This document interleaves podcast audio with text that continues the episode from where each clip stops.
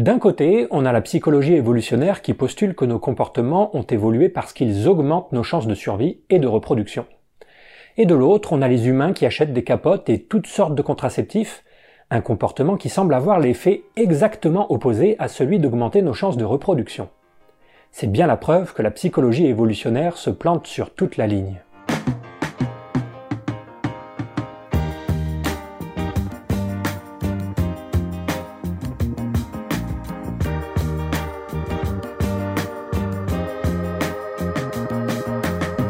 Dans cette vidéo, je vous propose de vous présenter quelques concepts importants pour la psychoévo qui nous permettront de voir comment ses fondateurs ont réfléchi à la meilleure façon d'utiliser la théorie de l'évolution pour étudier l'humain et permettront au passage de lever quelques incompréhensions sur le sujet, comme la raison pour laquelle les humains achètent des capotes. Grosse vidéo, accrochez-vous, c'est parti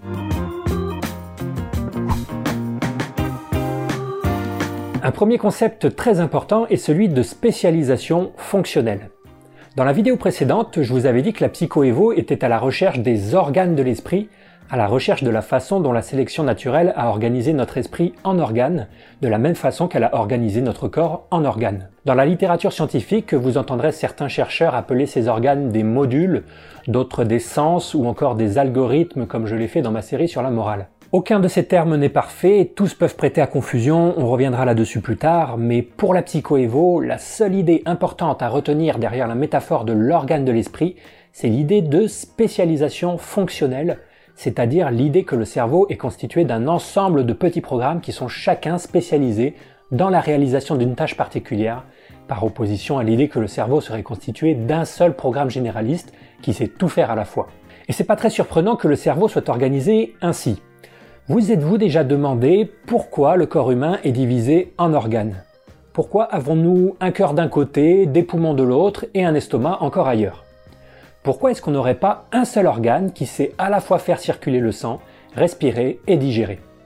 Allons encore plus loin. Pourquoi n'aurions-nous pas un seul organe qui sait faire absolument tout ce que notre corps sait faire? Non seulement pomper le sang, respirer et digérer, mais aussi détoxifier l'organisme, produire des gamètes, se débarrasser de ses déchets, se déplacer, attraper des objets, capter les rayons lumineux. Si nous n'avons pas un seul organe bon à tout faire, c'est parce que ce n'est pas un moyen efficace de réaliser des fonctions différentes. Le moyen le plus efficace de réaliser des fonctions différentes, c'est de confier la réalisation de chaque fonction à un outil particulier et spécialisé. C'est un principe classique d'ingénierie. Demandez à un ingénieur de vous construire un outil qui permet de dévisser des vis, il va vous fournir un tournevis. Demandez à un ingénieur un outil qui peut couper le saucisson, il va vous fournir un couteau. Demandez-lui un outil qui peut décapsuler des bières, il va vous fournir un décapsuleur. Mais demandez-lui un outil qui sache bien faire les trois choses à la fois, et il ne saura rien faire de mieux et de plus pratique que de créer un couteau suisse. C'est-à-dire que pour produire un outil qui sait faire plusieurs choses, l'ingénieur est généralement obligé de rassembler différents outils qui ne savent faire qu'une seule chose chacun. Ceci pour une raison d'efficacité, plus un outil est spécialisé, meilleur il est pour réaliser une tâche. Inversement, plus un outil est généraliste, moins il devient efficace sur chacune des tâches qu'il est censé faire. Si vous partez d'un outil spécialisé comme un tournevis et que vous le modifiez pour lui donner une autre fonction, comme décapsuler, ce tournevis deviendra moins efficace pour visser et dévisser. J'ai pris l'exemple du couteau suisse, mais on pourrait aussi prendre l'exemple de nos ordinateurs. Quand vous achetez un ordinateur, c'est parce que vous avez des besoins. Vous avez besoin de pouvoir prendre des notes avec, besoin d'envoyer des emails, besoin d'écouter de la musique ou de regarder des vidéos éducatives. Et pour répondre à ces différents besoins, les programmeurs n'ont pas créé un seul logiciel qui sait tout faire, ils ont créé un logiciel de traitement de texte, un logiciel de messagerie et un lecteur de musique ou de vidéo. Des besoins différents mènent à des solutions différentes, à chaque besoin sa solution. Et c'est pour la même raison que la sélection naturelle a organisé notre corps en différents organes qui sont chacun spécialisés.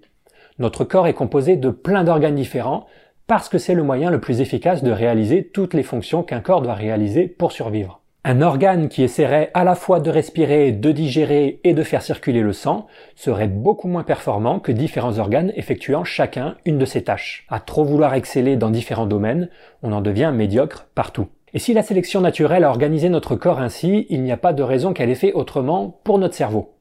Dans le domaine de la cognition aussi, la spécialisation constitue le meilleur moyen de réaliser des fonctions. Et tout comme vous ne pouvez pas respirer avec votre estomac ou dévisser un écrou avec un tournevis, vous ne pouvez pas utiliser un certain programme cognitif pour faire quelque chose de complètement différent de ce qu'il a évolué pour faire. Par exemple, imaginons que vous ayez dans la tête un programme cognitif qui vous aide à choisir quoi manger. Eh bien, ce programme cognitif sera inutile pour vous aider à choisir avec qui vous reproduire, tout simplement parce que ce qui est bon dans le domaine de la nourriture ne l'est pas dans le domaine de la reproduction. Un bon partenaire n'est pas la même chose qu'un bon repas, sauf dans quelques cas particuliers que la bienséance m'empêche d'évoquer. Nos programmes cognitifs ont évolué parce qu'ils étaient adaptatifs, c'est-à-dire parce qu'ils contribuaient à augmenter les chances de survie et de reproduction de nos ancêtres, mais ce qui est adaptatif dans un domaine ne l'est généralement pas dans un autre. Il n'y a aucun critère général de ce qui est adaptatif. L'idée de la spécialisation fonctionnelle, c'est donc que la matière biologique qui constitue notre cerveau est organisée comme la matière biologique dans le reste de notre corps. Elle est organisée fonctionnellement pour servir la survie et la reproduction. Pas plus qu'il n'y a d'organes à tout faire, il n'y a de mécanismes psychologiques à tout faire qui sachent à la fois compter, parler, percevoir, apprendre, etc. Tout ça, ce sont des arguments théoriques, des arguments de biologistes de l'évolution, si vous voulez. Mais si vous n'aimez pas les arguments théoriques, les arguments empiriques sont aussi nombreux. En fait, l'idée de spécialisation fonctionnelle existe depuis le 19e siècle et reste bien acceptée aujourd'hui encore en sciences cognitives, notamment à cause des troubles neuropsychologiques dont je vous ai déjà parlé à plusieurs reprises. Dans la vidéo sur le syndrome de Capgras, on avait vu qu'on a dans la tête un algorithme dont le seul but est d'associer un visage à une personne que l'on connaît déjà. Dans la vidéo De battre mon cerveau s'est arrêté, on avait vu qu'on a dans la tête un algorithme dont le seul but est de nous donner l'impression que notre propre corps nous appartient. Et ce ne sont que deux exemples parmi des centaines, la neuropsychologie est remplie d'exemples qui nous rappellent qu'un cerveau qui fonctionne bien en temps normal effectue des centaines de fonctions dont on n'aurait même pas soupçonné l'existence. Pour ceux qui voudraient creuser, le livre L'homme qui prenait sa femme pour un chapeau est un classique sur le sujet, c'est d'ailleurs pour ça que je ne l'ai jamais lu. Et si on ne soupçonne pas l'existence de toutes ces fonctions en temps normal, c'est parce qu'elles sont exécutées en arrière-plan, de manière non consciente et automatique. On arrive à détecter leur présence seulement quand elles se mettent à dérailler, dans le cas de troubles neurologiques par exemple, ou de traumatismes crâniens. On se rend alors compte que ce qu'on prenait pour acquis, pour trivial, tellement trivial qu'il n'y avait rien à expliquer, comme avoir la sensation que notre corps nous appartient, était en fait dépendant d'un petit algorithme spécialisé pour réaliser cette fonction bien précise. Combien de telles spécialisations fonctionnelles nous avons dans la tête, vous vous demandez peut-être. Alors on ne sait pas bien, mais comme nous le montre la neuropsychologie, si vous pensez à quelques-unes ou quelques dizaines seulement, vous sous-estimez très probablement la réalité. Là encore, la comparaison avec le corps humain est éclairante. Si je vous demande combien de fonctions nous avons dans le corps, vous allez sûrement me répondre quelques-unes. On a la fonction de digérer, la fonction de respirer, la fonction de faire circuler le sang, la fonction de produire des gamètes, la fonction de purifier le sang. Ce sont les grandes fonctions auxquelles on pense tout de suite et qui sont chacune associées à un organe bien identifiable. Mais s'arrêter là, ce serait oublier que chacune de ces fonctions est elle-même divisée en plusieurs sous-fonctions, elle-même divisée en plein d'autres fonctions.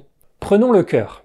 Sa fonction générale est de pomper le sang mais le cœur est divisé en plusieurs sous-parties ayant chacune une fonction précise. Les ventricules et oreillettes qui se contractent, les valves qui servent à ce que le sang ne revienne pas en arrière, les artères et les veines qui font communiquer les différents compartiments. Et si on zoome sur une de ces parties, on observe encore une spécialisation fonctionnelle. On observe différents tissus spécialisés. Sur l'oreillette droite, vous trouverez un tissu musculaire classique qui assure la contraction, mais aussi un tissu fibreux qui constitue le squelette du cœur, et un tissu nodal qui génère des courants électriques. Et si on zoome encore sur les cellules musculaires, on se rend compte qu'elles sont encore spécialisées. Elles sont différentes des cellules musculaires qu'on trouve partout ailleurs dans le corps, parce qu'elles peuvent se contracter dans différentes directions de l'espace et qu'elles ne peuvent pas rester contractées très longtemps, ce qui est très utile pour un muscle comme le cœur. Et si on zoome encore sur une de ces cellules, on se rend compte qu'à l'intérieur, tout est encore spécialisé fonctionnellement. Il existe à l'intérieur de chaque cellule des dizaines de voies métaboliques c'est-à-dire d'ensemble de réactions chimiques qui construisent et détruisent les différents constituants de notre corps. Ces voies métaboliques sont organisées fonctionnellement. Certaines produisent de l'énergie, certaines créent des acides aminés, certaines débarrassent notre corps de composés toxiques. Et si on zoome encore, on voit que ces voies métaboliques sont permises par des enzymes spécialisées, des protéines qui ont la fonction de créer un produit bien précis à partir de substrats bien précis. Et combien d'enzymes on a dans le corps d'après vous? 10, 20, 30, 40 Non, non des milliers. Tout ça pour vous dire que notre corps est extrêmement, extrêmement spécialisé fonctionnellement. Des milliers de fonctions sont réalisées en permanence à l'intérieur de votre corps sans que vous ne vous en rendiez compte. La prochaine fois où vous n'aurez rien foutu de la journée, vous pourrez vous dire ça pour vous remonter le moral, vous verrez que ça ne fonctionne pas du tout. De la même façon, on peut supposer que notre activité mentale est aussi le résultat de centaines, peut-être de milliers d'algorithmes spécialisés qui travaillent de concert en permanence. Les grandes fonctions cognitives auxquelles on pense tout de suite, comme les émotions, la mémoire ou la conscience, peuvent être divisées en dizaines ou centaines d'autres, comme le cœur peut être divisé en dizaines ou centaines de sous-parties. Prenons par exemple une émotion particulière comme la peur. On pourrait penser que la peur est une unique capacité cognitive qui nous permet d'apprendre à éviter certains objets ou certaines situations. Mais ce que les expériences montrent, c'est qu'on n'a pas une seule capacité générale qui nous permet d'apprendre à avoir peur de tout et n'importe quoi, mais plusieurs capacités, chacune spécialisée pour apprendre à avoir peur de stimuli particuliers. Un de ces stimuli est les serpents. De nombreuses expériences montrent qu'il est plus facile, non seulement pour nous humains mais pour la plupart des primates, d'apprendre à avoir peur d'un serpent que d'un autre stimulus quelconque, comme une fleur par exemple. Comme s'il existait un programme cognitif spécialisé dans l'apprentissage de la peur des serpents, à côté d'autres spécialisés par exemple dans l'apprentissage de la peur des araignées ou de la peur du vide. La peur n'est donc pas une seule capacité cognitive unitaire, elle peut être sous-divisée en différentes spécialisations. Et chacune de ces spécialisations est elle-même à son tour divisable en plusieurs sous-fonctions. Quand vous avez peur en apercevant un serpent, c'est d'abord parce que vous avez réussi à identifier l'objet devant vous comme étant un serpent à partir de ses propriétés visuelles comme les ondulations, mais c'est aussi parce que vous avez réussi à évaluer la distance qui vous en sépare, puisqu'un serpent au loin ne fait pas aussi peur qu'un serpent proche, et c'est aussi parce que vous avez réussi à faire le lien entre ce stimulus visuel et un ressenti déplaisant. Et on pourrait encore sous-diviser toutes ces fonctions. Évaluer les distances demande par exemple de comparer l'image reçue de l'œil gauche avec l'image reçue de l'œil droit, de faire de la trigonométrie intuitive. Et tout ça, c'est rien que pour la peur des serpents. Mais l'humain a été confronté à des dizaines d'autres problèmes au cours de l'évolution. Réguler sa température interne, éviter les prédateurs, éviter les pathogènes, se trouver un partenaire, s'occuper de ses enfants, s'occuper de ses proches, éviter les conflits, se défendre contre les agressions, trouver à manger, trouver à boire. Ces dizaines de problèmes spécifiques nécessitent des solutions spécifiques, des algorithmes spécialisés faisant chacun appel à des dizaines d'autres algorithmes spécialisés. Voilà donc un premier concept important en sciences cognitives et par extension en psychologie évolutionnaire, le concept de spécialisation fonctionnelle. Les solutions générales n'existent pas, ou en tout cas sont rares parce que les problèmes généraux n'existent pas. Chaque problème a ses spécificités et nécessite une solution adaptée. C'est ce que nous disent les ingénieurs, les programmeurs et ce que nous dit la sélection naturelle quand on observe la façon dont elle a organisé le corps humain. Aucune raison que la cognition humaine ne soit pas non plus aussi organisée et spécialisée fonctionnellement, ce qui est très bien confirmé par les données empiriques en neuropsychologie.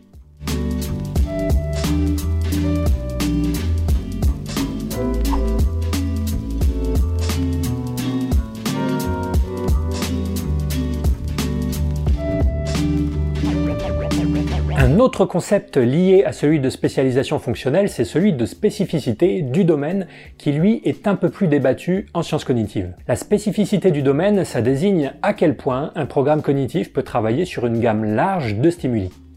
La question c'est de savoir si nos spécialisations fonctionnelles sont toujours restreintes à traiter un type d'information en particulier, ou s'il existe des programmes qui peuvent traiter de l'information de nature très différente. On a touché du doigt ce problème quand on a parlé de la peur des serpents. A-t-on dans la tête un seul programme cognitif qui nous permet d'apprendre à avoir peur dans plein de domaines différents ou a-t-on au contraire plein de petits programmes qui nous apprennent à avoir peur dans un domaine particulier On peut se poser la même question pour toutes nos autres capacités mentales. A-t-on une seule mémoire qui nous permet de retenir des informations de nature très différentes ou a-t-on plein de petites mémoires qui sont chacune spécialisées pour retenir un type d'information particulier Idem pour le raisonnement. Avons-nous une seule capacité de raisonnement généraliste que l'on peut appliquer à plein de domaines ou avons-nous des capacités spécialisées pour raisonner sur des domaines particuliers? Intuitivement, on a plutôt tendance à penser que nos capacités mentales sont généralistes. On pense en effet souvent que l'on n'a qu'une seule capacité de raisonnement qu'on est capable d'appliquer à des situations très diverses, que l'on n'a qu'une seule intelligence applicable à des situations très diverses, ou que l'on n'a qu'une seule attention que l'on peut porter sur des situations très diverses. En plus, du matin au soir, on n'a qu'un seul fil de pensée. Du moment où on se réveille au moment où on se couche, on a l'impression de ne faire mentalement qu'une seule chose à la fois, on n'a pas l'impression d'appliquer des raisonnements différents à des situations différentes, d'avoir des dizaines de programmes qui chacun s'applique à une situation particulière. Notre fil de pensée unique, on l'applique à des milliers de choses au cours de la journée. On l'utilise pour jouer aux cartes, lire le journal, choisir ce qu'on va manger, jouer au foot et analyser des cartes géologiques. Pour faire toutes ces activités, on a l'impression que seules quelques capacités cognitives suffisent. Un peu de perception, un peu de raisonnement, un peu de mémorisation et l'affaire est pliée. L'idée intuitive que l'on a de notre cognition quand on s'introspecte, c'est qu'on ne possède que quelques capacités cognitives généralistes et qu'elles peuvent s'appliquer à des domaines très différents. D'ailleurs, du point de vue de l'évolution, on pourrait aussi penser que la généralité est bénéfique parce qu'elle permet de se sortir d'une plus grande variété de situations. C'est d'autant plus normal d'envisager la cognition de cette façon-là que c'est la vision qui a été très longtemps défendue par certains chercheurs et qui l'est encore parfois. Par exemple, les psychologues qui ont étudié le raisonnement ont longtemps étudié les procédures logiques, c'est-à-dire les moyens de produire des conclusions vraies à partir de prémices, mais sans faire référence à aucun moment au contenu de ces prémices. En logique, on utilise d'ailleurs souvent des lettres pour montrer que le contenu n'est pas important. On dit si P implique Q et si on n'a pas Q, alors on n'a pas P, sans dire ce à quoi font référence P et Q. Le raisonnement bayésien est un autre exemple de raisonnement qui s'applique à n'importe quel domaine. La formule de Bayes s'écrit avec des lettres sans faire référence au contenu précis de ces lettres. Et en économie ou psychologie, ce qu'on appelle les heuristiques ou les routines cognitives, c'est-à-dire des façons de penser plus ou moins automatiques, ce sont également des modes de raisonnement au domaine très large. Par exemple, un économiste va dire que nous sommes très influencés par les informations qui nous sont immédiatement disponibles en mémoire, mais à aucun moment il ne va faire référence au contenu précis de ces informations. Tout ça rend l'idée de capacité cognitive au domaine large assez intuitive. Mais vous devez vous méfier de votre introspection. Ce n'est pas parce que vous avez l'impression de n'avoir qu'une seule capacité de raisonnement ou une seule capacité de mémorisation que c'est effectivement le cas. Il y a plusieurs trucs qui vont pas avec cette idée de programme cognitif généraliste. D'abord, c'est pas une idée très compatible avec la spécialisation fonctionnelle. On le voit très bien avec les outils du bricoleur du dimanche. Un tournevis qui est spécialisé pour dévisser ne peut agir que sur des vis, pas sur des clous ni sur des boulons c'est-à-dire que le domaine d'action du tournevis est uniquement le domaine des vis, pas celui des clous ni des boulons. On le voit aussi très bien avec les organes. Le domaine d'un cœur, c'est le sang. Si vous changez certains paramètres du liquide que le cœur doit pomper, comme sa viscosité, vous allez voir que votre cœur va très vite s'arrêter de fonctionner. Et on le voit aussi très bien avec certains de nos programmes cognitifs. Le sens de la vue est fait pour ne traiter qu'une gamme de stimuli très restreints dans l'univers, des ondes électromagnétiques, et encore des ondes situées dans une toute petite gamme de fréquences comparée à toutes les fréquences qui existent dans l'univers. Nous n'avons pas de sens qui permet de percevoir en général, nous n'avons que des sens qui permettent de percevoir un domaine en particulier, le domaine des ondes électromagnétiques pour la vue, le domaine des molécules dans les aliments pour le goût, le domaine des vibrations de l'air pour l'audition. Penser que nous n'avons qu'une seule capacité d'apprentissage qui nous permet de tout apprendre, ou une seule capacité de raisonnement qui nous permet de raisonner sur tout, ce serait donc la même chose que de dire que nous n'avons qu'une seule capacité perceptive qui nous permet à la fois de sentir, voir, écouter, goûter et toucher. Ce serait une très grosse bêtise. D'un point de vue théorique, la raison pour laquelle la généralité n'est pas prédite est toujours la même. Plus de généralité veut souvent dire moins bonne performance. Si vous partez d'un tournevis et que vous essayez d'augmenter son domaine, de le transformer pour qu'il soit aussi capable de dévisser des écrous, vous allez le rendre moins pratique pour dévisser des vis. Et c'est pareil avec nos capacités cognitives. Pour interagir avec d'autres humains, par exemple, vous avez besoin de compétences spécifiques, comme l'identification de leurs états mentaux, savoir ce à quoi ils pensent en ce moment, quelles émotions ils ressentent. Ces compétences sont par contre tout à fait superflues pour analyser la trajectoire d'une pierre qui tombe, ce qui fait qu'il y a vraiment très peu de chances pour que ce soit la même capacité cognitive qui nous permet de raisonner sur le monde physique et de raisonner sur le monde social. Les systèmes généralistes souffrent aussi du problème qu'on appelle problème de l'explosion combinatoire, bien connu des ingénieurs et des programmeurs. Lorsque les paramètres d'entrée d'un système sont trop nombreux, ça rend impossible le bon fonctionnement de ce système. Prenons le mécanisme cognitif qui associe une intoxication alimentaire à un dégoût prolongé pour un aliment. Il vous est peut-être déjà arrivé de faire un jour une intoxication alimentaire, après avoir mangé du queen par exemple, et depuis ce jour-là, vous êtes absolument incapable de remanger le même aliment, ni même de le voir en peinture. C'est pas un dégoût que vous avez développé consciemment, c'est un dégoût permis par un programme cognitif quelque part dans votre cerveau qui fait le lien entre un aliment mangé et une nausée ressentie et qui produit en réponse une aversion prolongée pour cet aliment. Beaucoup d'animaux non humains développent aussi le même genre d'aversion. Ce programme peut-il être généraliste et être capable de nous dégoûter de n'importe quel stimulus, que ce soit un aliment, un son ou une image? C'est hautement improbable. Parce que vous avez peut-être remarqué que quand on fait une indigestion, on met parfois plusieurs heures avant de commencer à vomir ses tripes. Un système généraliste n'aurait aucun moyen de déterminer que c'est le repas qui a eu lieu deux heures plus tôt qui vous a rendu malade, plutôt que la vidéo que vous avez regardée sur YouTube deux minutes avant. En fait, votre vie entière a précédé chacune de vos nausées et un système généraliste devrait potentiellement suspecter chaque odeur, vision, son, action comme cause potentielle de la nausée.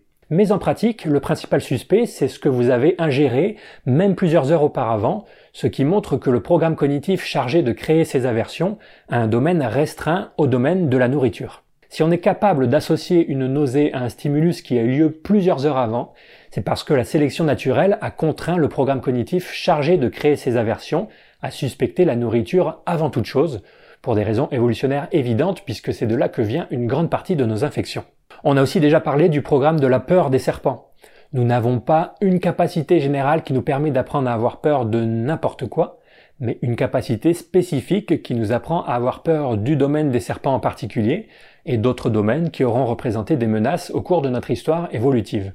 De façon plus générale, les sciences cognitives nous montrent que nous naissons avec un cerveau qui a des attentes sur le monde, un cerveau qui s'attend à trouver certaines choses dans le monde. Par exemple, nous venons au monde équipés d'une physique intuitive, c'est-à-dire d'une compréhension intuitive de la physique des objets qui nous entourent. Si vous montrez à un bébé de quelques mois seulement un objet qui traverse un autre objet, le bébé va être surpris.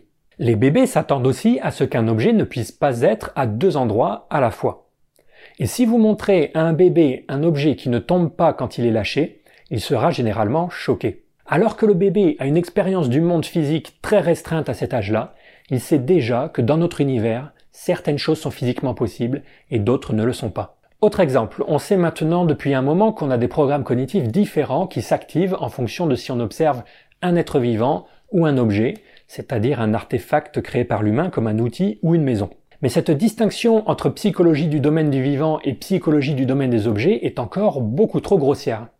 Les êtres vivants sont traités par des programmes cognitifs différents en fonction de s'ils bougent ou pas, donc en fonction de si ce sont des plantes ou des animaux. Les animaux activent un algorithme qui les identifie comme des objets animés et un autre algorithme qui les identifie comme des objets doués d'intention. Au sein des animaux, on observe différentes activations neuronales en fonction de si les animaux observés sont gros, et donc potentiellement des prédateurs, ou petits comme des insectes. Au sein des objets créés par l'humain, on observe des activations spécifiques en fonction de si ces objets sont manipulables ou non, c'est-à-dire s'ils sont des outils par rapport à des maisons.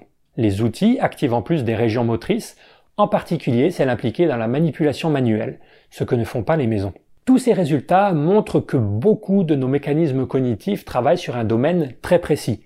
Non seulement le domaine du vivant, mais aussi le domaine des animaux ou le domaine des animaux qui font une certaine taille. Dans un sens métaphorique, on peut dire que la cognition humaine contient des concepts a priori, comme le concept d'être vivant, le concept d'agent, mais aussi des concepts plus précis comme le concept de prédateur, le concept de serpent, le concept de visage ou le concept d'outil. Bien sûr, on ne parle pas de concepts conscients bien définis, dans le sens que si vous demandez à un bébé encore tout fripé s'il sait ce que c'est un serpent ou un visage, il saura répondre à cette question, mais dans le sens que les cerveaux des nouveau-nés sont déjà préparés à repérer des stimuli qui ressemblent à des serpents ou à des visages, et à les traiter d'une certaine façon. Et tous ces résultats sont en parfait accord avec une analyse évolutionnaire du cerveau. C'est pas très utile d'avoir une psychologie qui discrimine grossièrement entre le monde vivant et le monde inerte, par exemple, parce qu'au sein du monde vivant, vous avez plein d'organismes avec qui vous pouvez avoir des interactions très différentes. Vous avez les plantes qui sont pas très dangereuses tant que vous les mangez pas, les animaux pas très gros comme les insectes qui vont pas vous bouffer mais peuvent être vecteurs de maladies ou être venimeux. Et puis les animaux un peu plus gros qui peuvent à la fois vous bouffer mais aussi être une source de nourriture. Et puis vous avez un type d'animal encore plus particulier que sont vos confrères humains qui eux doivent être analysés encore plus finement que tous les autres animaux, à qui il faut en particulier prêter attention au visage, parce que c'est sur ce visage que vous arriverez à lire leurs émotions et donc à anticiper comment ils vont se comporter. Tous ces domaines différents représentent des problèmes évolutionnaires différents et il est donc attendu que beaucoup de nos programmes cognitifs aient un domaine restreint. C'est beaucoup plus efficace de travailler comme ça. C'est bien mieux d'avoir un programme cognitif qui a déjà intégré le concept de serpent pour nous apprendre à nous méfier de ce qui est dangereux. À partir du moment où les serpents ont existé dans notre environnement pendant des centaines de milliers d'années, la sélection naturelle aura eu tendance à favoriser des spécialisations fonctionnelles qui intègrent déjà le concept de serpent pour repérer ce danger. Au final, la vision qui semble émerger des sciences cognitives ces 30 dernières années, c'est que nous viendrions au monde avec un cerveau qui fait des suppositions sur la façon dont le monde est organisé, et que ces suppositions sont utilisées pour traiter l'information que l'on reçoit, diriger notre attention, structurer nos connaissances et guider nos raisonnements.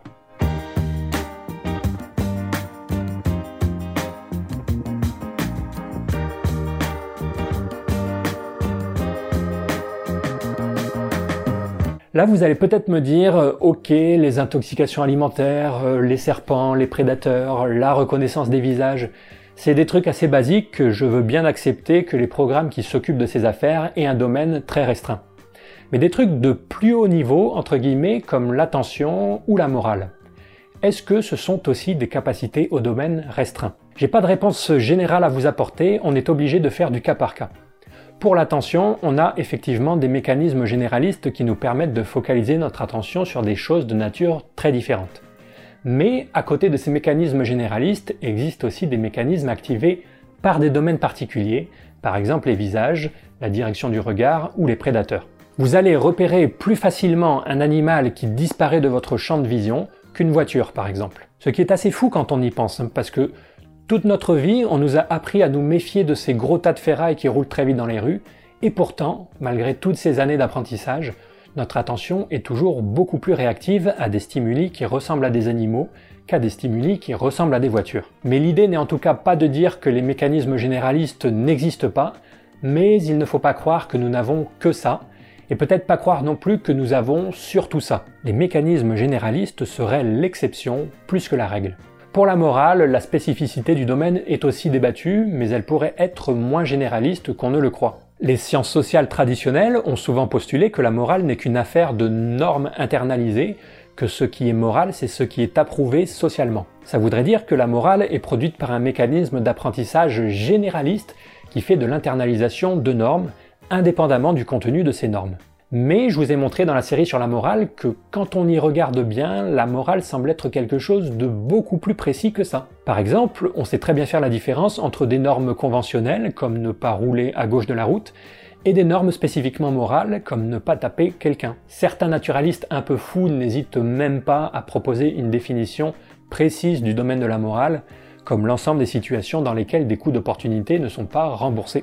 Mais remarquez que ça reste un domaine assez large parce que les situations dans lesquelles des coûts d'opportunité ne sont pas remboursés sont nombreuses. En fait, il y a des problèmes sémantiques derrière ces questions parce que la définition de ce qu'est un domaine généraliste peut être très variable d'une personne à l'autre en fonction du niveau de description adopté. Par exemple, je vous ai présenté un dénoyauteur d'olives dans la vidéo précédente et des petits malins ont fait remarquer que les olives étaient en fait des cerises dans l'extrait présenté. Attention les petits malins, je vous ai à l'œil. Et donc on pourrait dire que le domaine d'un dénoyauteur d'olives n'est pas si spécifique que ça, qu'un dénoyauteur peut travailler à la fois sur des olives et des cerises. Mais on pourrait aussi adopter un autre niveau de description et redécrire le domaine d'un dénoyauteur comme l'ensemble des trucs mous avec un truc dur à l'intérieur. C'est un domaine plus large que le simple domaine des olives ou le simple domaine des cerises, mais c'est un domaine encore extrêmement restreint si on le compare à l'ensemble des objets qui existent dans l'univers. Et c'est d'ailleurs une définition qu'il faudrait encore restreindre un peu, parce que vous n'arriverez pas à dénoyauter un abricot avec un dénoyauteur d'olive, alors qu'un abricot est bien un truc mou avec un truc dur à l'intérieur. Le domaine d'un dénoyauteur d'olive est probablement mieux décrit comme l'ensemble des trucs mous de moins de 2 cm à peu près, qui ont un truc dur à l'intérieur. Si vous êtes un ingénieur en train de concevoir un dénoyauteur d'olive, c'est ça qui va constituer votre cahier des charges, arriver à enlever un truc dur d'un truc mou qui fait moins de quelques centimètres. Après que les gens s'en servent sur des cerises ou des olives, vous en avez rien à battre. Pour la sélection naturelle, c'est un peu pareil. La sélection naturelle façonne des programmes cognitifs de telle sorte qu'ils soient activés par certaines propriétés statistiques de certains objets dans notre environnement. Mais après, rien n'empêche que des objets qui ont des propriétés similaires activent ces mêmes programmes cognitifs. Nous, humains, on aura tendance à dire dans ce cas que le domaine de ces programmes n'est pas spécifique, mais c'est parce qu'on n'aura pas adopté le même niveau de description que celui de la sélection naturelle. Bref, tout ça pour dire qu'en fonction de la façon dont vous définissez un domaine, en fonction du niveau de description que vous adoptez, vous pouvez considérer un domaine comme plus ou moins généraliste. Comme vous pouvez vous en douter, ce sont des débats qui tiennent bien occupés les universitaires qui bossent sur le sujet. Et la spécificité du domaine ne veut pas dire que les chercheurs qui ont travaillé sur des systèmes d'apprentissage généralistes, comme l'apprentissage par renforcement ou l'apprentissage bayésien, doivent mettre leurs travaux à la poubelle. La question est plutôt de savoir si on a dans le cerveau un seul processus d'apprentissage par renforcement et un seul processus d'apprentissage bayésien, qui s'applique à des domaines très différents, ou si ces façons d'apprendre sont utilisées de façon indépendante par plein de programmes cognitifs, chacun spécialisé pour apprendre dans un domaine particulier.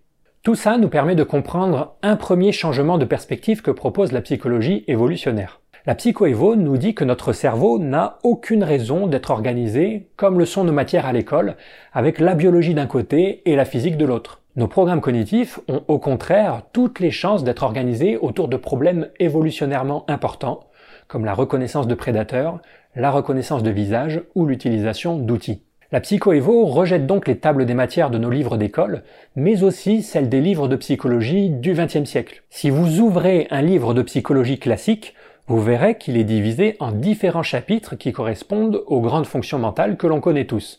La mémoire, la perception, l'attention, la personnalité, etc. Mais il est probable que ces divisions ne soient pas les plus pertinentes parce que la plupart de ces capacités sont probablement divisées en sous-programmes qui ne peuvent travailler que sur un domaine particulier. Les psychologues évolutionnaires pensent qu'on ferait mieux de structurer nos livres de psychologie comme les biologistes structurent leurs livres sur le comportement animal, en faisant un chapitre sur le problème de la prédation, un autre sur l'acquisition de ressources, un autre sur la socialité, un autre sur le choix de partenaires, etc. Si vous ouvrez un livre d'écologie comportementale, une des disciplines qui étudie le comportement animal, c'est cette table des matières que vous trouverez.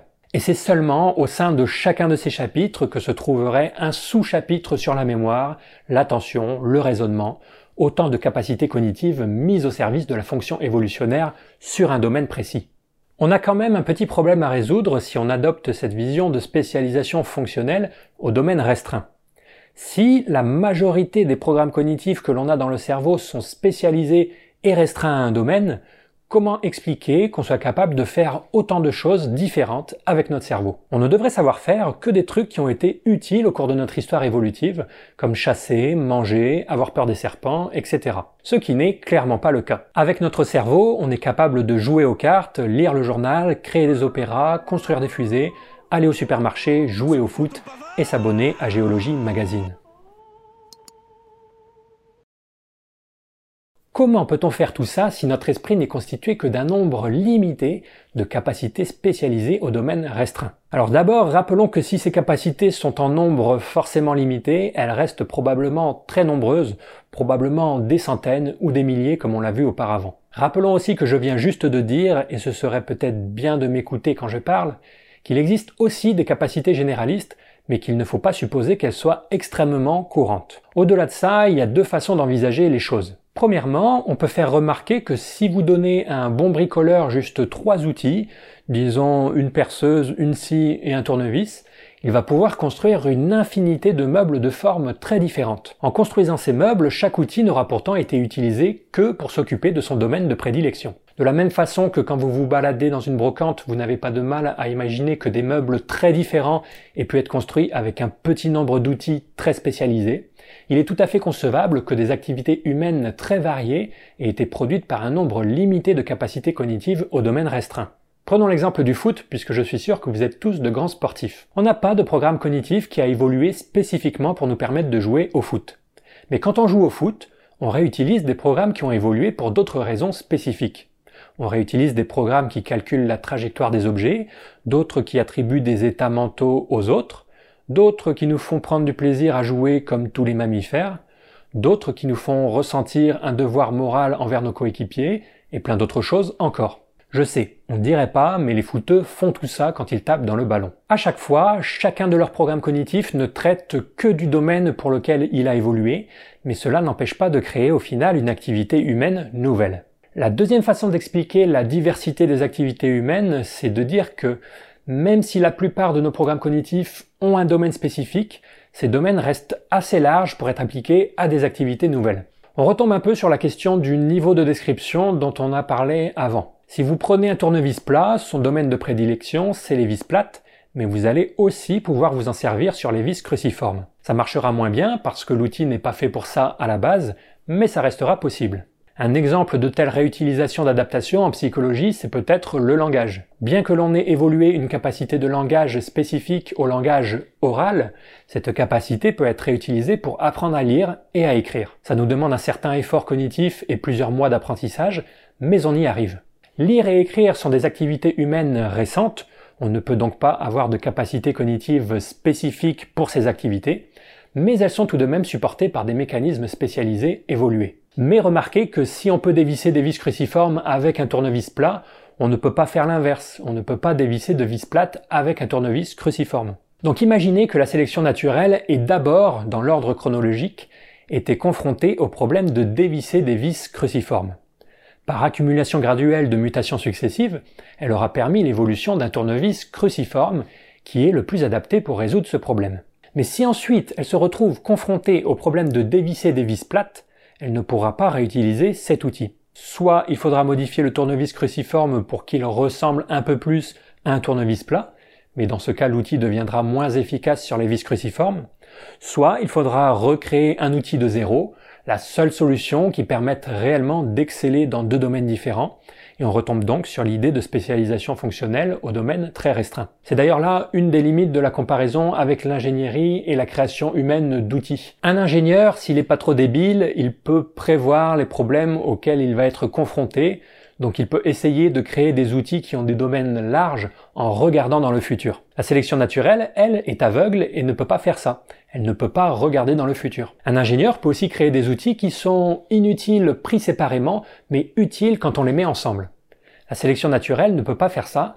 Pour qu'un outil soit conservé, il faut qu'il soit immédiatement bénéfique. On peut faire beaucoup de parallèles entre ingénierie et sélection naturelle, mais n'oublions pas que la métaphore n'est pas parfaite et que le fait que la sélection naturelle soit aveugle et incrémentale lui donne des spécificités, notamment en matière de généralité du domaine.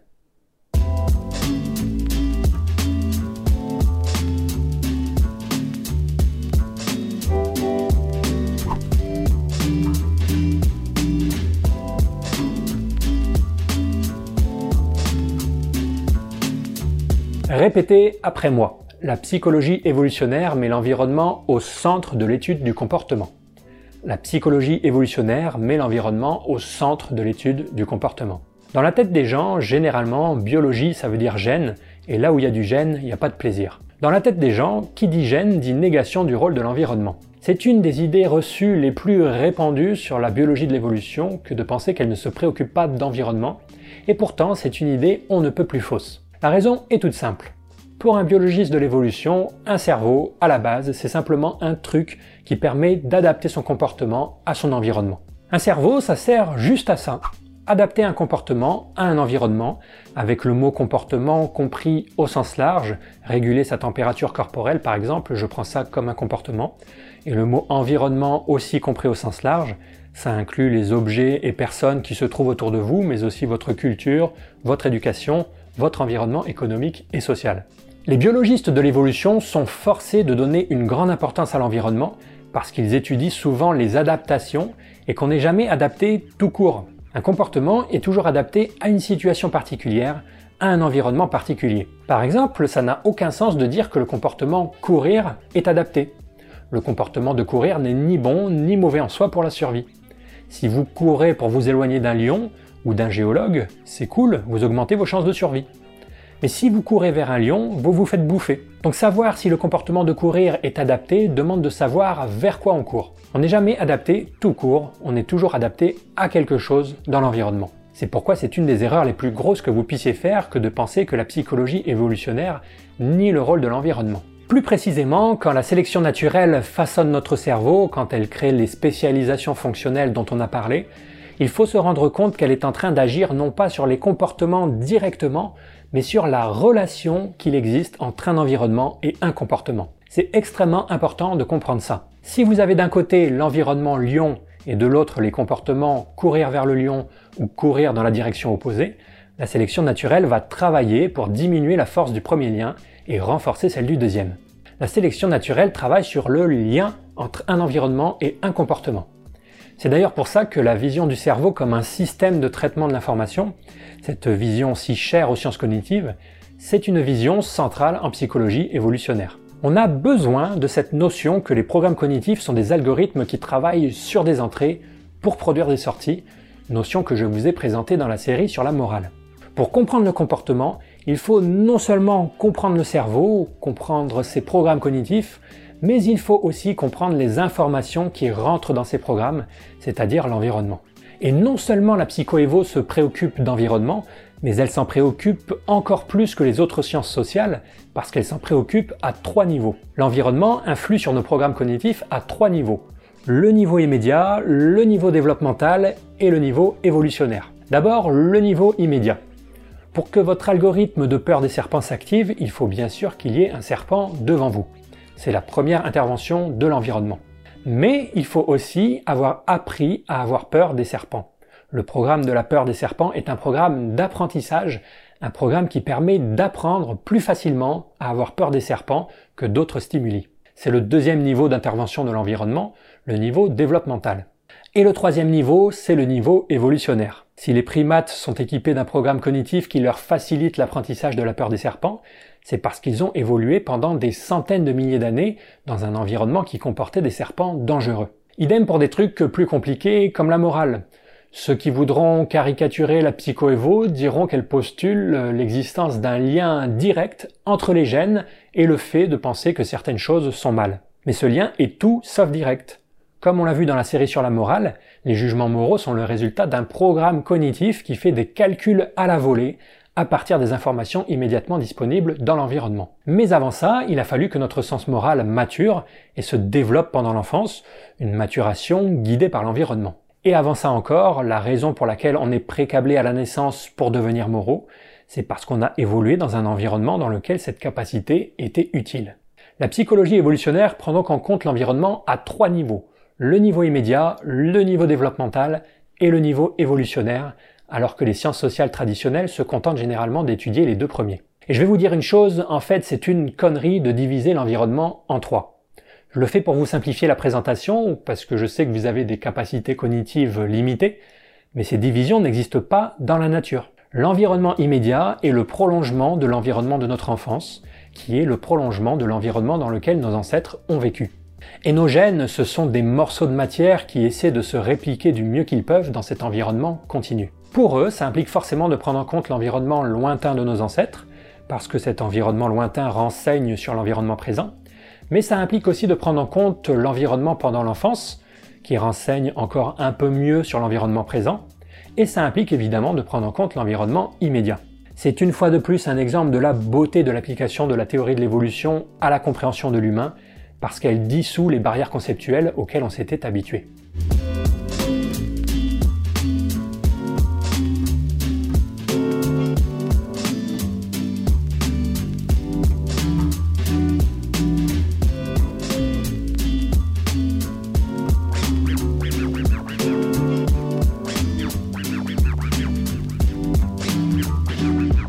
Si je veux prédire les logiciels qui sont installés sur votre ordinateur, j'ai besoin de connaître les problèmes auxquels vous êtes confronté dans la vie. Si je sais que votre problème principal c'est de pouvoir prendre des notes en cours, je peux prédire qu'il y aura sur votre ordi un logiciel de traitement de texte. Si votre problème dans la vie c'est de pouvoir écouter de la musique, je peux prédire la présence d'un lecteur de musique. Et si votre problème c'est de décompresser ou de vous distraire, je peux prédire la présence de jeux particulièrement grisants comme le démineur. Eh bien pour savoir quels logiciels sont installés dans nos cerveaux, c'est pareil, on a besoin de savoir à quels problèmes nos cerveaux sont confrontés. Sauf que, différence majeure avec les ordinateurs, il faut savoir à quels problèmes nos cerveaux ont été confrontés dans le passé.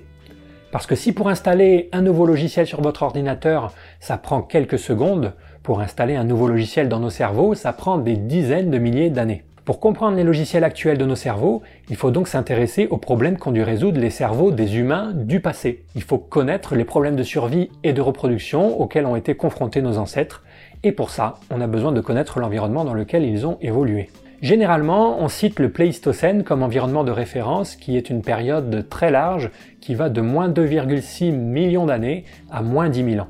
Les dates exactes ne sont pas hyper importantes, ce sont une nouvelle fois des frontières créées par l'humain dans lesquelles il ne faut pas s'enfermer, mais il y a quand même des bonnes raisons pour lesquelles on cite souvent ces dates. D'abord, pourquoi s'arrêter à moins 10 000 ans?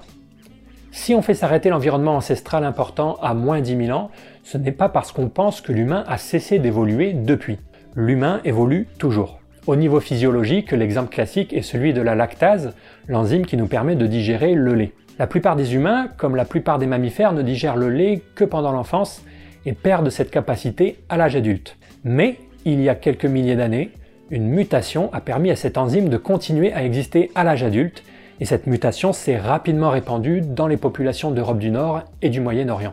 L'exemple de la lactase nous montre que l'humain évolue toujours, qu'il continue de s'adapter à son environnement, mais il s'agit là d'une adaptation très simple. La persistance d'une enzyme à l'âge adulte, c'est généralement codé par un ou quelques gènes. Et en plus de ça, c'est une adaptation qui augmente fortement les chances de survie, ce qui explique qu'elle se soit répandue très vite en moins de 10 000 ans. Pour évoluer des adaptations plus complexes, qui nécessite l'interaction de dizaines ou de centaines de gènes, ça prend beaucoup plus de temps, ça ne peut pas se faire en 10 000 ans. On n'a pas évolué de troisième œil depuis 10 000 ans, aucune raison non plus de penser qu'on a évolué un nouvel organe mental. On se rend bien compte du temps que ça prend d'évoluer des adaptations complexes quand on tombe sur un être vivant qui n'est plus adapté à son environnement. En biologie, un exemple classique est celui des fruits géants d'Amérique centrale. Si vous allez vous balader en Amérique centrale, vous pourrez tomber sur ces gros fruits du calebassier qui ressemblent à des boulets de canon avec une peau externe très dure. Et c'est bizarre de trouver des fruits si gros à la peau si dure, parce qu'il n'existe pas d'animaux assez gros pour les manger en Amérique centrale. Normalement, un fruit, c'est fait, entre guillemets, pour être mangé par un animal qui va disperser les graines qui se trouvent à l'intérieur. Un fruit, c'est la solution qu'a trouvé la sélection naturelle pour favoriser la dispersion des graines d'un arbre. L'arbre produit un organe très riche en sucre, avec beaucoup de chair à manger, mais en même temps, il cache à l'intérieur des graines, qui sont en fait les embryons de l'arbre. Un peu comme un vendeur de brocolis qui chercherait à écouler ses stocks en les enrobant de chocolat. Les fruits, c'est le même principe. C'est un subterfuge évolué par sélection naturelle qui s'appuie sur la gourmandise des animaux pour disséminer les graines des arbres. Sauf que dans le cas de nos fruits de calebassier, il n'y a pas d'animaux assez gros dans les parages pour les manger. Quand les fruits tombent de l'arbre, ils restent sur place et pourrissent, et la fermentation finit par tuer les graines. Les fruits ne jouent pas du tout leur rôle de disperseur. On a donc l'impression que l'arbre n'est pas adapté à son environnement. Sauf si on se rappelle qu'il y a encore 10 000 ans se promenaient en Amérique centrale des ours, des chevaux, des éléphants et des paresseux géants.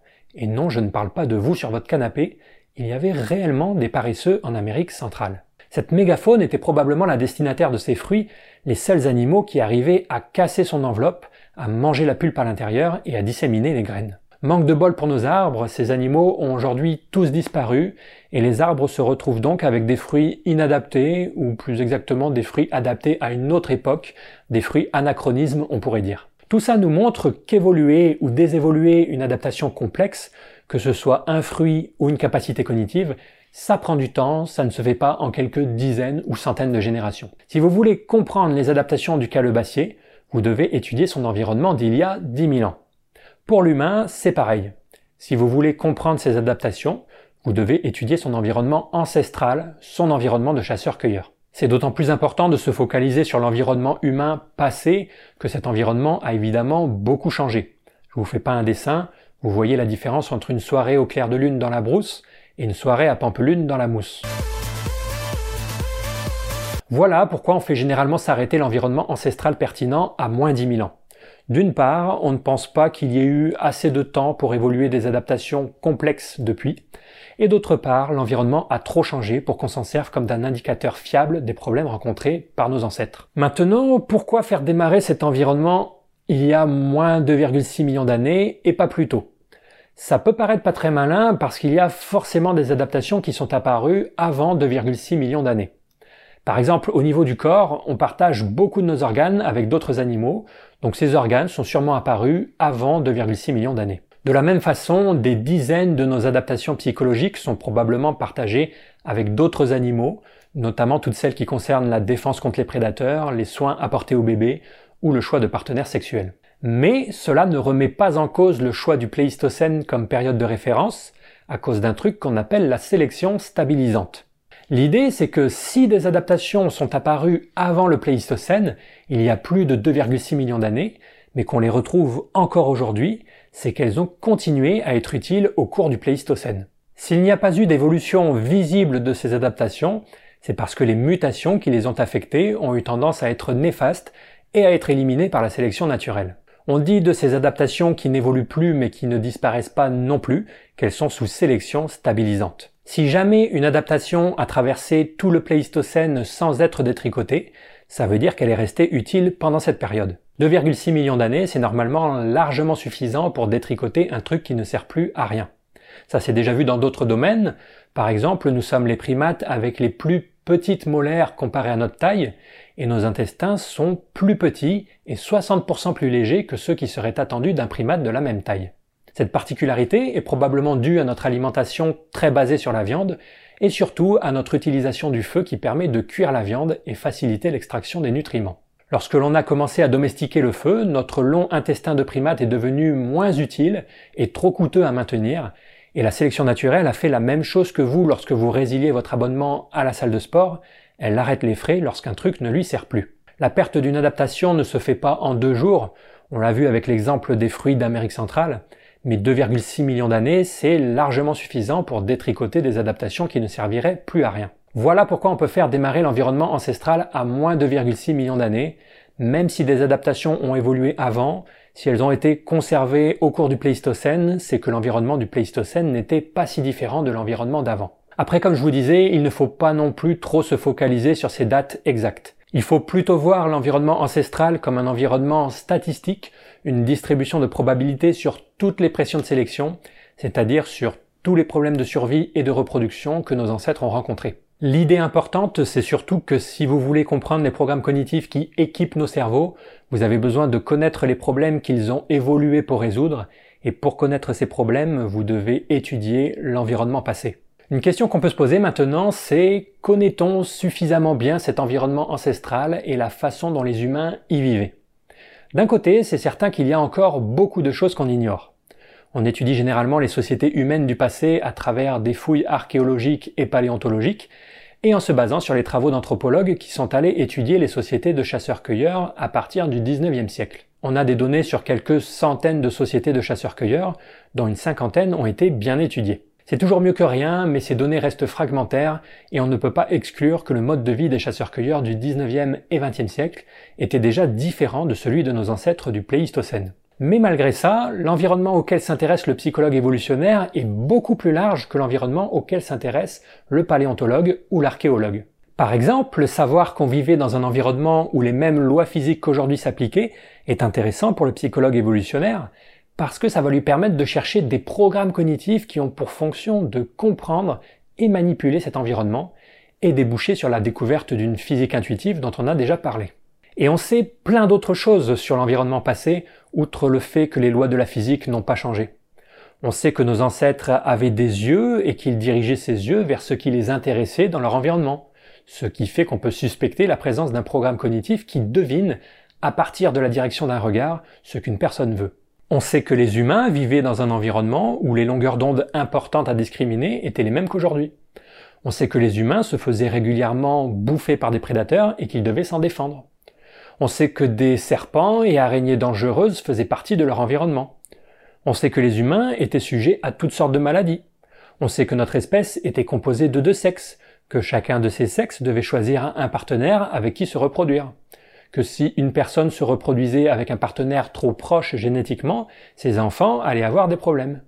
On sait que l'humain produisait des bébés sans défense dont il faut s'occuper pendant des années avant qu'ils ne soient autonomes on sait que l'humain a eu besoin de se nourrir pour vivre, que certaines nourritures étaient plus caloriques que d'autres, que certaines nourritures étaient plus dures à se procurer que d'autres. Toutes ces caractéristiques environnementales et des centaines d'autres, triviales pour plein de chercheurs, sont intéressantes pour un psychologue évolutionnaire parce qu'elles peuvent constituer des points de départ pour faire des hypothèses sur les programmes cognitifs qui constituent notre cerveau.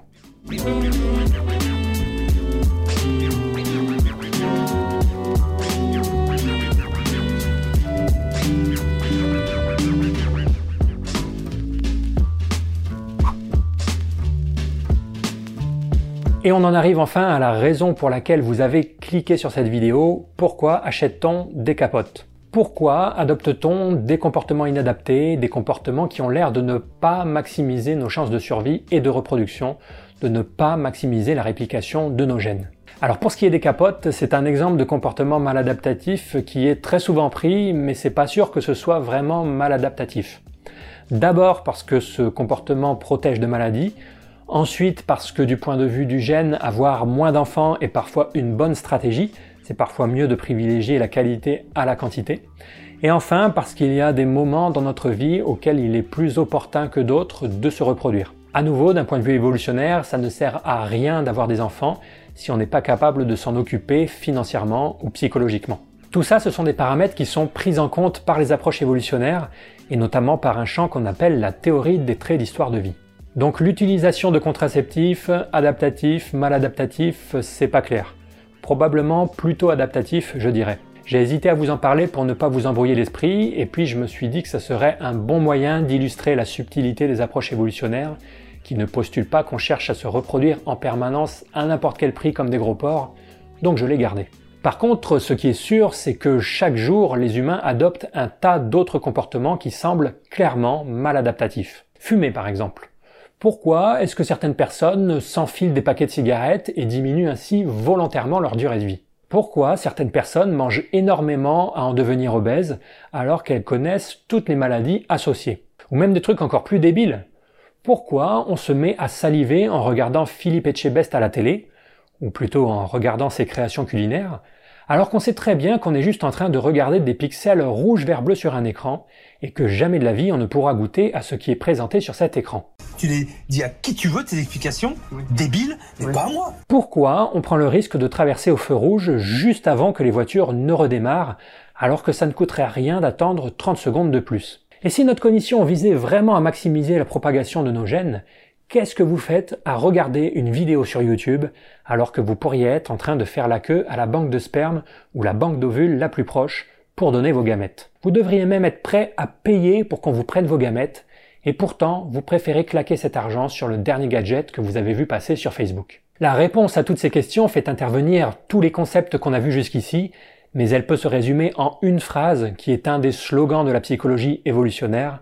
Nous ne sommes pas des maximisateurs de fitness, nous sommes des exécuteurs d'adaptation. Petit rappel, la fitness en biologie de l'évolution, c'est grosso modo le nombre de descendants laissés à la génération suivante. En français, on appelle ça aussi parfois la valeur sélective ou valeur adaptative. Et donc ça veut dire quoi Qu'on n'est pas des maximisateurs de fitness, mais des exécuteurs d'adaptation? Ça veut dire que si on adopte tant de comportements qui semblent aller à l'encontre de notre succès reproductif, c'est parce que nous ne faisons pas en permanence des calculs pour savoir quel comportement maximise notre fitness à l'instant présent, mais parce que nous exécutons des adaptations, c'est-à-dire qu'on exécute les programmes cognitifs qu'on a dans la tête. Et ces programmes cognitifs, eux, ont été façonnés pour maximiser notre fitness, mais subtilité très importante pour la maximiser uniquement en moyenne sur toute une vie et surtout dans l'environnement ancestral dans lequel on a évolué. Prenons un exemple pour éclaircir tout ça. Imaginez que vous vouliez construire un robot qui vous apporte une bière quand vous êtes devant la télé. Vous allez écrire un, petit programme informatique qui permet de faire ça. Vous allez l'uploader dans la tête de votre robot.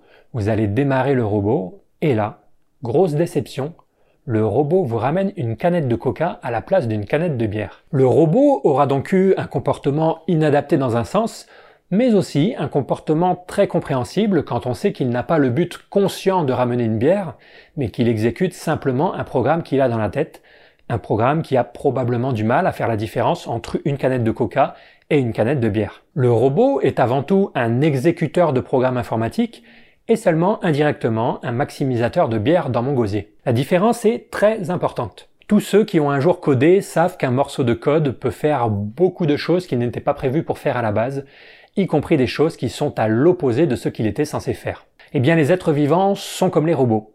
On peut dire que les programmes cognitifs dans la tête des animaux ont comme fonction d'augmenter leur fitness, mais seulement en moyenne sur toute une vie et dans un environnement particulier, l'environnement ancestral dans lequel ils ont évolué. Au jour le jour, ces programmes cognitifs ne se traduiront pas toujours par des comportements qui augmentent la fitness. D'où le slogan Les humains ne sont pas des maximisateurs de fitness, sous-entendu en toute situation, ce sont avant tout des exécuteurs d'adaptation. Et bien sûr, plus l'environnement d'exécution de l'adaptation diffère de l'environnement de conception de l'adaptation, plus il y a de chances d'observer des comportements inadaptés. Même si votre robot qui ramène des bières fonctionne bien chez vous, parce qu'il y a plein de bières chez vous, ça ne veut pas dire qu'il fonctionnera bien si vous le lâchez dans un autre environnement, par exemple dans une école maternelle. Vous risquez dans ce cas de voir le robot ramener des pots de crayon à la place des bières, sauf si c'est une école maternelle du Nord-Pas-de-Calais, parce que l'environnement d'exécution est trop différent de l'environnement de conception. Si les arbres d'Amérique centrale produisent des fruits inadaptés, c'est aussi à cause d'une histoire de changement d'environnement. C'est parce que l'environnement actuel ne possède plus la mégafaune de l'environnement passé. On peut aussi penser aux papillons de nuit qui viennent se brûler les ailes sur nos lumières en été, tels des icares des temps modernes. Cette attirance pour la lumière est adaptée quand la Lune est la seule source lumineuse dans la nuit, mais pas quand les humains mettent des lumières partout. On peut aussi penser aux oiseaux parasités par le coucou dont on a parlé dans la série sur la morale. Si certains oiseaux s'occupent de bébés qui ne sont pas les leurs, c'est parce qu'ils exécutent, bêtement entre guillemets, les programmes cognitifs qu'ils ont dans la tête qui leur disent de prendre soin des boules de plumes qui se trouvent dans leur nid. Tous ces comportements inadaptés ne remettent pas en cause la pertinence de la théorie de l'évolution pour comprendre le comportement comme certains aimeraient le croire. Ces comportements inadaptés ne font qu'insister sur la différence qu'il existe entre maximisation de fitness et exécution d'adaptation. Et pour les humains, être vivant parmi les êtres vivants, c'est pareil. Comme les arbres, comme les oiseaux, comme les papillons de nuit, comme les robots, les humains sont des exécuteurs d'adaptation avant d'être des maximisateurs de fitness. Cette distinction est peut-être encore plus importante pour nous que pour n'importe quelle autre espèce parce que notre environnement a énormément changé ces derniers milliers d'années. La réalité virtuelle est un exemple parfait pour illustrer ce décalage entre environnement et comportement. Les comportements de ces personnes que vous voyez à l'écran sont adaptés dans le monde virtuel dans lequel elles évoluent, mais pas dans le monde réel. Ces personnes ont un comportement inapproprié parce qu'il existe un décalage entre leur environnement réel et leur environnement virtuel. Eh bien, vous pouvez considérer que sur de nombreux aspects, il existe un décalage similaire entre notre environnement actuel et l'environnement dans lequel on a évolué. Ce n'est pas parce qu'on n'a pas de casque sur la tête en permanence qu'on n'est pas déjà dans un environnement virtuel. Nous vivons déjà tous dans une certaine forme de réalité virtuelle quand on compare notre environnement actuel à celui des chasseurs-cueilleurs. Et c'est entre autres pour ça qu'il faut s'attendre à observer des comportements entre guillemets inadaptés quand on étudie l'humain. Si certains humains fument des cigarettes, même si ça fait diminuer leurs chances de reproduction, c'est parce que fumer vient activer certains de leurs programmes cognitifs qui leur donnent du plaisir, des programmes qui ont évolué pour d'autres raisons que la consommation de cigarettes et qui sont tout à fait adaptatifs dans ces autres situations. Mais peut-être que si on avait évolué dans un environnement dans lequel des cigarettes poussent aux arbres, la vue d'une cigarette nous serait déplaisante, peut-être pas autant que la vue d'une araignée parce que c'est pas aussi coûteux en termes de fitness, mais peut-être que notre cognition serait façonnée d'une manière ou d'une autre pour nous tenir éloignés de ces objets. Malheureusement pour la sécurité sociale, les cigarettes sont des nouveautés évolutionnaires. Il n'y a pas eu assez de temps pour que notre psychologie évolue des mécanismes cognitifs qui leur sont spécifiquement dédiés. C'est aussi pour ça que si vous avez des enfants, vous aurez toutes les peines du monde à leur apprendre à avoir peur des prises électriques aussi facilement que des araignées ou des serpents les prises électriques ne faisaient pas partie des dangers de notre environnement ancestral, contrairement aux araignées et aux serpents. À cause de toute notre technologie et de notre culture, sur de nombreux aspects, nous les humains modernes sommes comparables à des poissons qui auraient décidé de vivre hors de l'eau. Et si vous n'êtes pas en train de faire la queue devant une banque de sperme ou une banque d'ovules pour qu'on vous prenne vos gamètes, c'est parce que vous n'avez pas une motivation consciente à propager vos gènes. Vous êtes uniquement équipé d'un ensemble de programmes cognitifs non conscients qui, en moyenne, lorsqu'ils tournaient dans l'environnement ancestral, aidaient à maximiser la reproduction des gènes de vos ancêtres. C'est aussi pour ça que 99% du temps, lorsque nous avons des rapports sexuels, nous les avons sans vouloir que cela ne débouche sur une progéniture. C'est pas un argument contre la psychologie évolutionnaire. Ce que ça montre une fois de plus, c'est que nous sommes avant tout des exécuteurs d'adaptation, c'est-à-dire que l'on exécute un programme cognitif qui nous donne du plaisir sans penser à tout ce que ça nous apportera en termes de propagation de nos gènes. Il n'empêche que la raison évolutionnaire pour laquelle nous éprouvons ce plaisir, c'est parce que dans l'environnement ancestral, les humains qui prenaient du plaisir pendant un rapport sexuel se reproduisaient en moyenne plus que ceux qui n'en prenaient pas.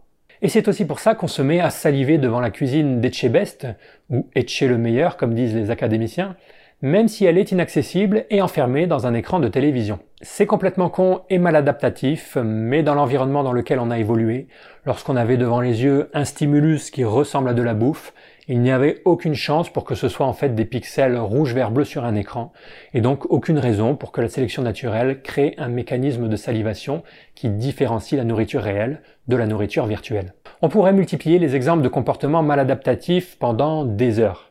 À chaque fois, le paradoxe de leur existence disparaît dès qu'on se débarrasse de l'idée d'une motivation consciente à propager nos gènes. Nous n'avons pas de motivation consciente à propager nos gènes, juste des programmes cognitifs qui, en moyenne, maximisaient la propagation des gènes de nos ancêtres, dans un environnement qui était sur certains points différent du nôtre aujourd'hui. Attention, tout ça ne veut pas dire que nous ne sommes jamais capables de nous adapter à des environnements nouveaux. On a vu qu'un cerveau était à la base un organe dont le but est précisément d'adapter des comportements à un environnement, donc on peut s'attendre à ce que les comportements soient flexibles, quand au cours de l'histoire évolutive d'une espèce, cette flexibilité s'est révélée bénéfique. La sélection naturelle peut produire de la flexibilité, ce qu'on appelle en biologie de la plasticité phénotypique. Par contre, il ne faut pas s'attendre à ce que ce soit toujours le cas, en particulier quand il y a eu un changement brusque d'environnement. Dans ces cas, il ne faut pas s'étonner de tomber parfois sur des comportements inadaptés. Tout ça explique aussi pourquoi, de façon générale, si vous voulez comprendre le comportement humain, vous devez à la fois comprendre les problèmes de survie et de reproduction de nos ancêtres, mais aussi comprendre les programmes cognitifs qui ont évolué en réponse à ces problèmes. On ne peut pas expliquer le comportement directement à partir des problèmes de survie et de reproduction, directement à partir de la théorie de l'évolution. Il faut absolument passer par le niveau psychologique. C'est pour ça que la psychologie évolutionnaire a le mot psychologie dans son nom, et c'est en ça qu'elle se différencie d'autres approches évolutionnaires avec lesquelles on la confond souvent, comme la sociobiologie ou l'écologie comportementale, mais on en reparlera plus tard. Au final, si on pense parfois que l'existence de comportements humains inadaptés sont un argument fort contre la psychologie évolutionnaire, c'est au contraire un argument en sa faveur. La psychoévo peut à la fois expliquer les comportements adaptés, à travers l'application classique de la théorie de l'évolution, mais également les comportements inadaptés, à travers la notion de programme cognitif exécuté automatiquement. J'ai ouvert cette vidéo en disant que la psychologie évolutionnaire postule que nos comportements ont évolué parce qu'ils augmentent nos chances de survie et de reproduction, mais en fait, c'est pas ça qu'elle postule. Ça, c'est ce que les gens pensent généralement qu'elle postule. La psychoévo ne postule pas que ce sont les comportements qui ont évolué pour augmenter nos chances de survie et de reproduction, mais que ce sont nos programmes cognitifs.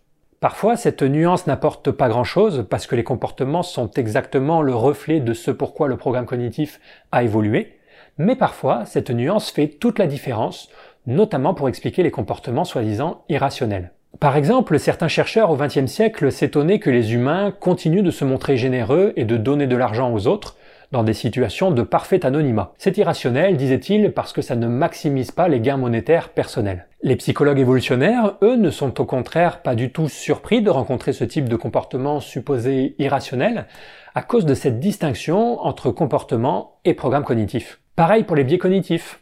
J'ai évoqué dans la vidéo précédente cette habitude qu'on a d'expliquer le comportement humain par l'existence de biais.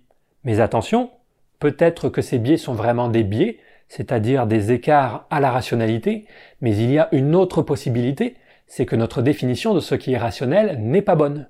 La cognition humaine n'a pas été façonnée pour maximiser le gain monétaire, elle a été façonnée pour maximiser la fitness. De plus, la cognition ne maximise pas la fitness de chaque action particulière, elle maximise la fitness en moyenne sur toute une vie. Enfin, ce façonnage s'est fait dans un environnement passé souvent différent de celui d'aujourd'hui, ce qui peut expliquer ces écarts à la rationalité qu'on peut observer parfois. Pour vous donner un exemple concret, reprenons l'exemple du biais de confirmation, cette tendance quand on raisonne à ne voir que les arguments qui vont dans le sens de nos idées préconçues. Par exemple, si vous êtes convaincu que le nucléaire c'est mal, vous allez uniquement parler des déchets qu'il génère et jamais de ses très faibles émissions de CO2.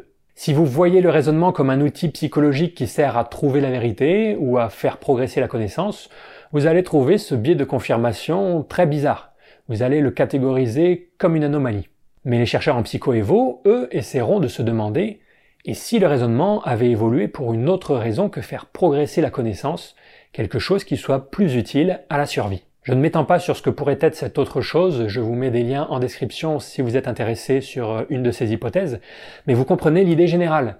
Quand on adopte la perspective évolutionnaire, quand on met ensemble les concepts de spécialisation fonctionnelle, d'environnement ancestral et d'exécution d'adaptation, on en vient à remettre en cause beaucoup d'interprétations classiques du comportement humain.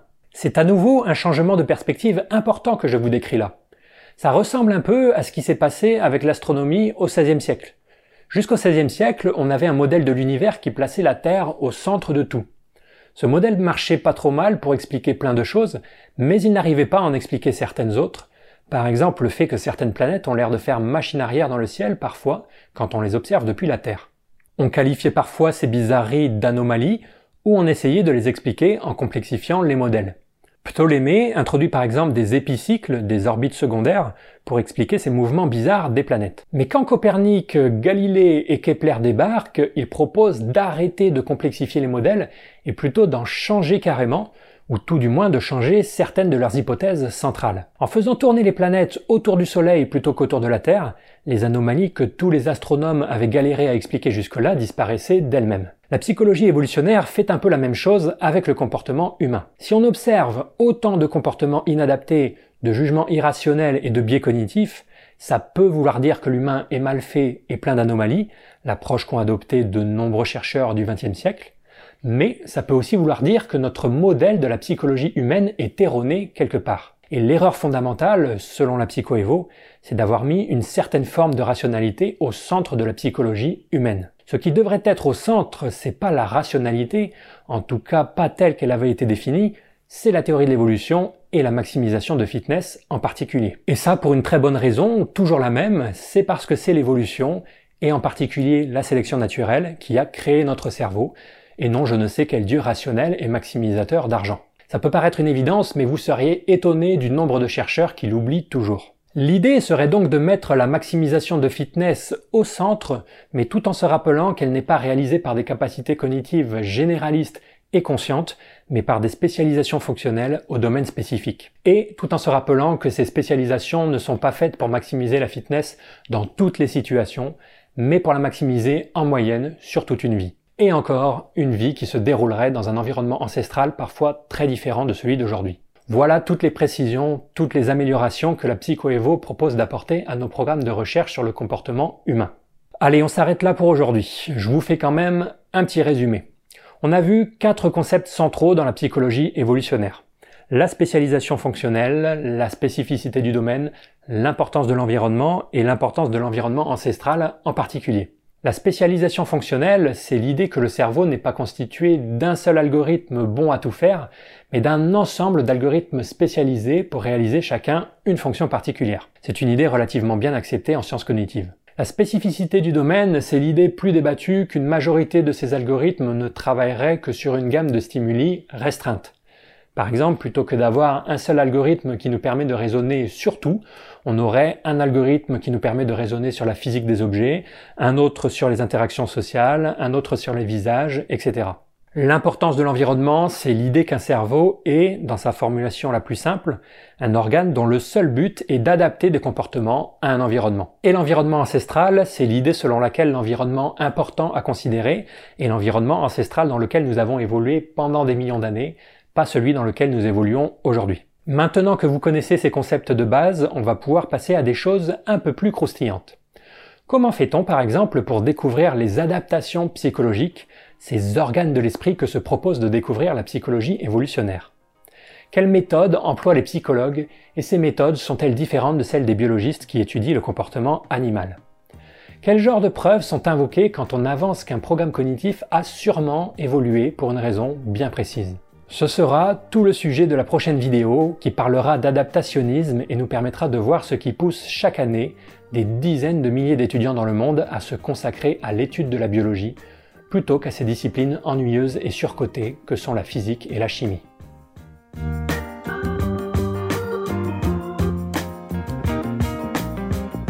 Merci à Pinchal, Max Bundy, MB1V, Maxence Fourneau, Manon54 et aux 306 autres primates qui font augmenter ma fitness sur Tipeee. C'est très sympa de votre part.